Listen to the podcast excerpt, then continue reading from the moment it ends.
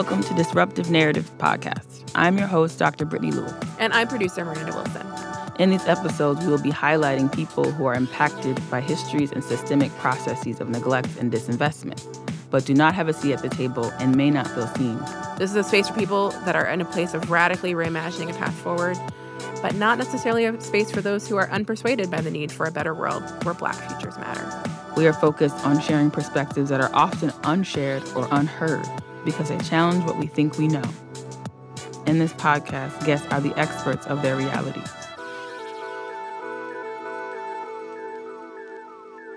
In the second part of the conversation, you and Dr. Moten dig further into what the leaps you have made out of that traditional structure um, have now allowed you to explore and reveal.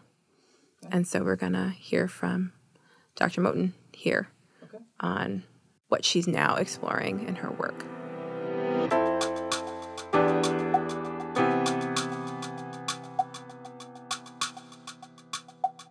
So the Smithsonian is an is an awesome, awesome uh, institution. Has access to a lot of resources. The National Museum of American History itself has nearly 2 million objects in its collections. So a lot, a lot of collecting going on over the the long time that the museum has been open and in existence. Um, but the museum has has in some ways missed lots of opportunities to really be the National Museum of American History in the sense that it did not always collect or always uh, prioritize the collecting of stories related to African Americans, related to Asian Americans, Latinx folks, right? There are lots of gaps in the museum's collections related to large chronological periods related to those to those groups. And so, whereas the Smithsonian is this great platform, it, a lot of a lot of work needs to be done to actually make it reflect the history of the United States. And so, me coming into the museum, I was one of three African American women. I should say black women hired to uh, focus on African American history. And so my position specifically focuses on business, and labor history, Black business and labor history. And so it is my job to steward, ex- assess, and collect around the vast history of Black people in business and then their work experiences. And so, what I will say in terms of my methodological practice, um, it really has a lot to do with my training in women in gender history, in Black feminism, where I read stories and I read objects from an intersectional framework, under, also understanding in the Black feminist tradition that people's stories, their, um, their positionality can bring a lot of insight to historical analysis. And so I lean on that as I research and think about what objects to acquire and the stories that we need to revise regarding the objects we do have. And so my work as a curator, um, it, differs from curators of past, right? Curators of past have said, oh, for example, I am the curator of, let's just make an example, I'm the curator of medical implements. And so it is my job to create or to collect or to acquire all of the various types of medical implements so that it can tell us a story about the change of medical implements over the course of time, right? In that specific focus, you may not always understand how medical implement A, uh, what medical implement A means, and who touched or who used medical implement A, right? Because the focus of that collection is to understand medical implements, right? Not necessarily the person behind that medical imp- implement my my responsibility i see as a curator is to understand the person in front of that medical implement, right? Is the object that will then illuminate the story of a person, of a group, right, etc. And so I am a kind of a person first curator rather than an object first curator. I think objects can help us tell great stories, but we just shouldn't be collecting objects in and of themselves. Um, also, in my curatorial practice, I am really um, centering community engagement, right? And what I mean by community engagement is really thinking about how communities need to be in conversation with the museum about what we collect and how we analyze the objects that we have collected, right? And so what that means is as I think about what kind of objects the museum needs related to African American business and labor, I need to be connected with some African American businesses and, and labor and, and, workers, right? And and to do that for me, that's really grounded and focused in specific communities. And so right now, I I've been at the museum like I mentioned uh, one and a half years, but I have not collected very much because I am developing my relationships first, right? And that is really important to me, developing relationships, which may or not, may or may not lead to a collecting opportunity. I am about the relationship building um, as the prime way of thinking about my curatorial practice. And so that's actually where I am right now in my practice is really thinking about who do I need to be talking to? what stories do I need to be uh, amplifying, right? And how can those stories help us then think about what the collection of objects should look like. Something that you're kind of bringing to light, I think we both share in our work and our focus on Black women, is that what are we both able to like bring to bear or bring to the record that kind of goes unseen or unrecognized? Yes. So, like when I think about my own work and I see some synergies here, you know, my original dissertation work really aim to like push back on this idea that most discussions about like inner city renewal, black mm-hmm. women objects of study, single mothers, welfare queens, drug addicts, and other like stereotypes. Right. At, at best, victims, at worst, sources of urban decay. Right. Right. But I think I argue that if you were looking through a critical intersectional lens that we bring, you could see that these Black women share a long legacy of urban activism in local neighborhoods yes. recognize could shift the conversation that shaped the urban renewal agenda. Right. Like i looked at public housing workforce center development crisis management work after natural disasters and efforts to like unify neighborhood associations for equitable outcomes. And all these domains of like neighborhood resilience and renewal have been influenced by very um, paternalistic urban renewal discourse and policies. And this is just right. the idea that government knows better than you do. Right. Right. right. But research really aimed to explain how this discourse has been shaped by a political environment that does not invite rigorous debate or critique by the people most impacted. Black right. Women. Exactly. Yet, I would argue that politically engaged Black women, because let's be clear, all Black women are politically engaged is how we're defining what the political is, are challenging these restrictive forms of privatized political engagement. And they expose uneven landscapes of power. If you look at what Black women are doing, like when I started my research, I literally asked this question what why does the black mother with two jobs and no time show up to that meeting like why does she do it right whether it was a school board meeting whether it was mm-hmm. as a new development coming to her community, why does she show up and how is she asserting herself politically? Right. right? How is her voice disrupting that space completely? Because if you listen to Black women, and this is my humble opinion, if you listen to the things that Black women are telling us, it would disrupt everything that we determine to be common in this nation. Right? Yep. Um, and I, I, think I share this sentiment with you in, in your own research. And I want to hear from you, like, what do you feel like your work is uncovering the, the kind of unseen that folks don't want to acknowledge that comes out of um, the, the, the, the data that you're pulling, the stories yeah. you're bringing to the fore that you said they were there. Right, right. Chose not to engage with them. Right. And so the one of the main points, which was the main point of my my graduate dissertation, and which is uh one of the two points I make with my book, I'm gonna leave y'all hanging on the second point. But one of the main points that I aim to show is that similar to what you're saying, is that when we think about black women's political activism, for the Milwaukee case, and I would argue in the urban Midwestern context, maybe even in the urban Northern context, that you can't think about Black women's political concerns without also acknowledging and recognizing their economic concerns. And so, what I saw a lot of, what I saw, I can't say a lot because there's not a ton of historiography or a, ton of scholarship on the Milwaukee Freedom Movement.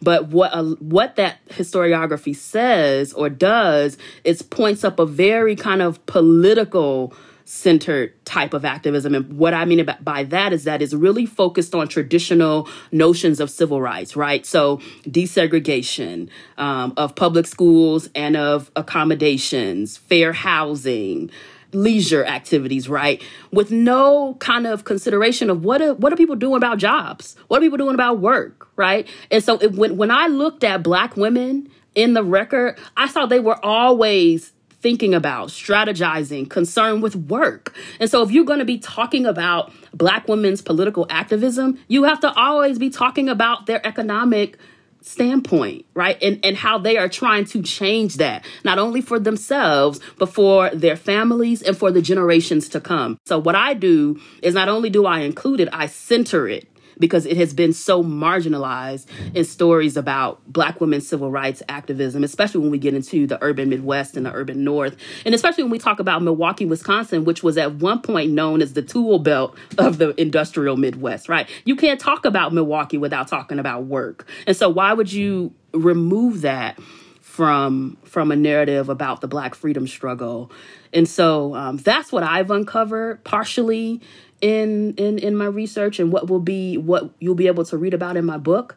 Um, and i think that is supremely important. I think if you think about the scene right now where we are right now what are we struggling with? We're struggling with economic injustice right? And and that is not the only thing we're struggling with but our struggle with economic injustice is crucial to um, black black people's um, position right now in the united states I want to thank you again for spending this time with us and kind of gesturing us toward this kind of present day conversation of what is this really about.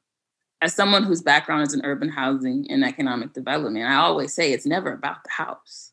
The house is a structure, right? The door, the shingles, and the windows are the structure. But let's just be clear it's everything about the ability to maintain that home that we should all be looking at. It's the root causes. Um, and unfortunately, we are in a system that functions in silos, departmentalizes the notion of help or assistance. And you have the communities that need your support the most in this social service runaround, which is this concept that we talked about in um, the report we wrote called The Illusion of Choice. Um, the social service runaround places those folks in a crisis decision making state who are suffering from joblessness, the realities of reentry, et cetera, et cetera, like without the resources that they need to maintain the structure itself. And I'm I'm curious because you you keep giving us this cliffhanger with the book, right? uh, I would love to uh, share with folks what we can expect from Dr. Moten now and into the future. Yeah. Uh, yeah.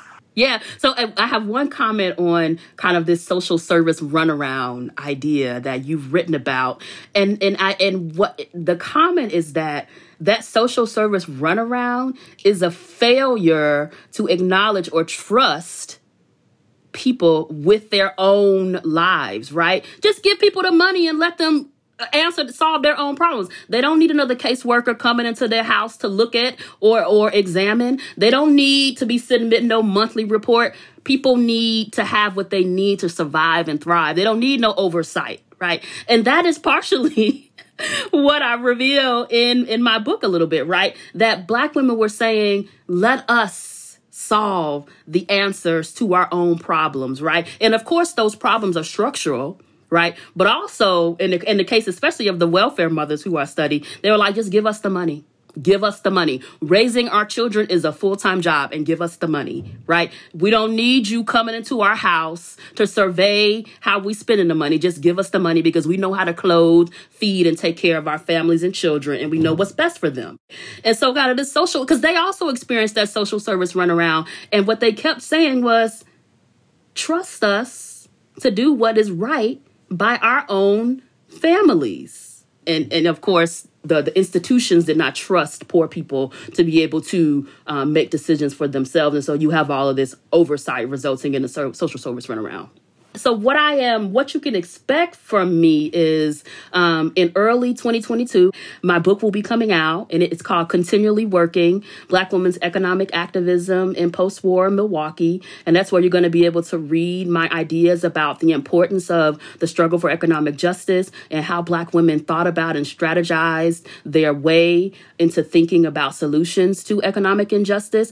And what I will say about this book is that the struggle continues. This is not a book where you're going to read it and be like, wow, the problem has been solved. No, economic injustice continues to manifest itself and it continues to change and rearrange the rules of the game um, such that um, impoverished, minoritized, marginalized people still struggle within a capitalist system that is hierarchical. And so um, the book is meant, though, to illuminate some of the strategies that black women deployed in the struggle because I think we can learn learn from them and learn from where they kept hitting their heads up against what I refer to as a concrete wall right? Um, and so i think that's important. So that's that's the book that'll be coming out in 2022 as far as my museum work i am in the process of c- connecting with communities. And my particular focus with my museum work is to actually think about the urban midwest because uh, many of the objects in the museum collections they um, represent coast right? So the east coast or the west coast. And so there's this silence about or related to Black people in the Midwest. And so I am really um, looking forward to building our collections around that area. A hundred percent, a hundred percent. I really, really appreciate like your candor in this conversation, and I would love to chat like a bit more about the work you're doing at the Smithsonian, the work mm-hmm. you do mm-hmm. methodologically, and the things that you've uncovered like in that work. Yeah, um, I would love love to hear more about that. And what I was thinking about earlier and reflecting on earlier related to Black women's history is that many times you need to go to multiple archives to be able to tell um, tell the story of Black women's lives. You won't just be able to go to one repository and get all of your questions answered, but you have to go to multiple archives. So what an archive is is basically in historical terms is a repository that holds primary sources that holds I should say documents related to historical time period. So they could be letters, they could be um, flyers, they could be the records of an organization or an individual, um, but basically they're that hold historical records. And so to me, um, approaching an archive was really new. I had never never been in one. I didn't know how to access one, and I had to learn all of that. Um, but typically, well, sometimes when people say the archive, they think kind of generically or generally as the archive of all historical documents. But as a historian, we have a specific understanding of what an archive is. And usually it is a, a repository that holds collections of documents. When I, again, when I approached the archive, again, Black women were all over the archive, and there are, you know, three three people that I want to um, basically share a little bit about who stand out to me, um, especially when I think about, again, those prior historians who wrote about or who used some of the same sources that I used, but didn't quite see these black women. And so one black woman, her name is Ardie Halyard, um, and she was she's well known in Wisconsin and, and in Milwaukee specifically uh, for being a co-founder of the first black financial institution in the state of Wisconsin. She co-founded Columbia Savings and Loan Association with her husband Wilbur. Both Ardie and Wilbur went on to be very involved with the local chapter of the NAACP. And so many people, they know the basic facts about Columbia and, and about the Halyards' involvement with the NAACP, including the fact that in the 1950s, Ardie became the first black woman president of the local branch.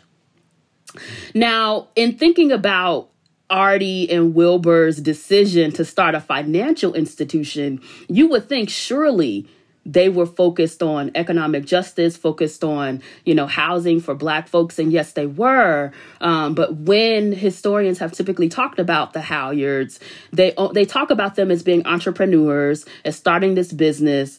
But then you know that's all right, and that maybe comes up to like three or four paragraphs. Like they they refer to these people, and then they move on to whatever other point they're trying to make. And my thought was, we need to pause and we especially need to pause on Ardie Halyard's part of the equation because she can teach us so much. I mean, if I had, you know, ample space. You know, I could write a biography of Ardie Halyard. She's done so much. Um, and that autobiography could really be centered on her economic justice related activism, which again, I found all over the record. And so, in addition to starting the business, um, during her time uh, as president of the NAACP, she also was concerned about Black working women and, and, concerned about getting them good jobs, access to good jobs in the city. So much so that some Black working women went to Ardie Halyard with their complaints of job discrimination, with their complaints of being mistreated on the at the on the workforce and they expected her they asked her to intervene on their behalf and she did and she did. And so my book explores some examples of women who she went to bat for um, on their behalf, including uh, a black doctor who was trying to get a job um, in Milwaukee in the 1950s. A black woman doctor who had gotten her medical degree from Howard University was trying to come work in Milwaukee, including some black hospital workers who were working in the hospital system already, but who were being very mistreated by their supervisors, right? And so I tell these stories to illuminate the fact that yes, Ardie Halyard was the president of the NAACP, and we typically think about that as a political organization, but as part of their political agenda, because they were in the urban Midwest, jobs and housing was a part of that, right? And so we have to amplify that part of the story. And so I do that when I talk about Ardie Halyard. Another another person that I um, kind of have uncovered in my research is a woman named Maddie DeWeese, and Maddie DeWeese started the first black beauty school in the state of Wisconsin because cosmetology education was segregated um, in the 1930s. And so she started her beauty school in the 1940s because the state was cracking down on people who were practicing hair or doing hair without a license in their kitchens, as we would say. And so Maddie DeWeese thought, well, hey, you know, I will start this beauty school and I will help black women pass this licensing examination so that they can do hair legally. Because what was happening is that the state was finding out who was doing hair legal illegally, going to their homes and arresting people. It wasn't as simple as that they were given a fine, but they would take women and arrest them. And so Maddie DeWeese was like, no, not on my watch, not on my watch. And so I'm going to start this school right? So that black women can get licensed. And, and beauty work is really important to consider because it was one way that black women could advance themselves economically and it didn't require much, right? Um, and so um, DeWeese was removing the structural barrier to black women's economic advancement by starting and running this beauty school. And of course, there were it, it came up against lots of obstacles and obstructions as it certified and regu- and, and, was under these state regulations. And so I write about all of that, um, and I uncover Maddie DeWeese's um, story because what I think it what I think it also reveals are the ways in which Black beauticians were again also concerned about economic justice, but also concerned about community involvement and um, the development. And so then the final story that I want to tell is about Cassie Downer. Now, Cassie Downer, um, again, from lived in Milwaukee. She was a part of the Milwaukee Welfare Rights Movement. And she was the chairperson of the Milwaukee County Welfare Rights Organization. And under her watch, the organization published a book that featured the stories, the words, and the knowledge of Black welfare mothers. And that book right, is so, so, so, so important because we don't often think of black poor people, black poor mothers as intellectuals, right? And with this book, they were trying to change a narrative. They were trying to change the story about who is on welfare and why, and why it is important or required why the nation should care about poverty and, and creating a real solution to poverty. No one should be impoverished. And, and again, thinking about how do we value and compensate mothers for their labor. And so welfare mothers were really intervening on a discourse about motherhood, about labor, about welfare and welfare rights. And, and the leader of the Milwaukee movement played a key role in getting um, and helping with that book. And so those are just three women who I study who have they've come up in the record in other times, right? But never with uh, with uh, with the spotlight on specifically their economic justice related work. And so that's really what I'm doing. I'm not saying that it's not important to think about, you know, the political aspect, but thinking that the economic is a part of that political aspect and we cannot erase that from the story. No, this was an amazing conversation. Thank yes. you so much for your time, your fellowship. Um, it is an honor to be a colleague in this space. Yes. Um, and let's not make this the last time we chat. I yes, I agree. All of that. Ditto.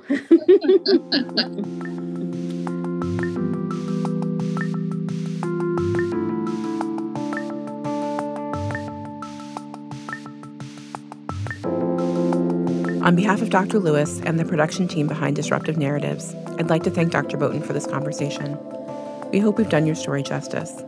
Please look out for our next conversation with Minneapolis everythingist, Stacy Bell.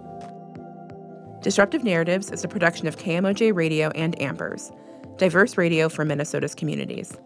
Featuring Dr. Brittany Lewis, produced by Miranda Wilson, edited by Justice Sanchez. Made with support from the Minnesota Arts and Cultural Heritage Fund. To find more of our conversations, search for Disruptive Narratives wherever you find your podcasts.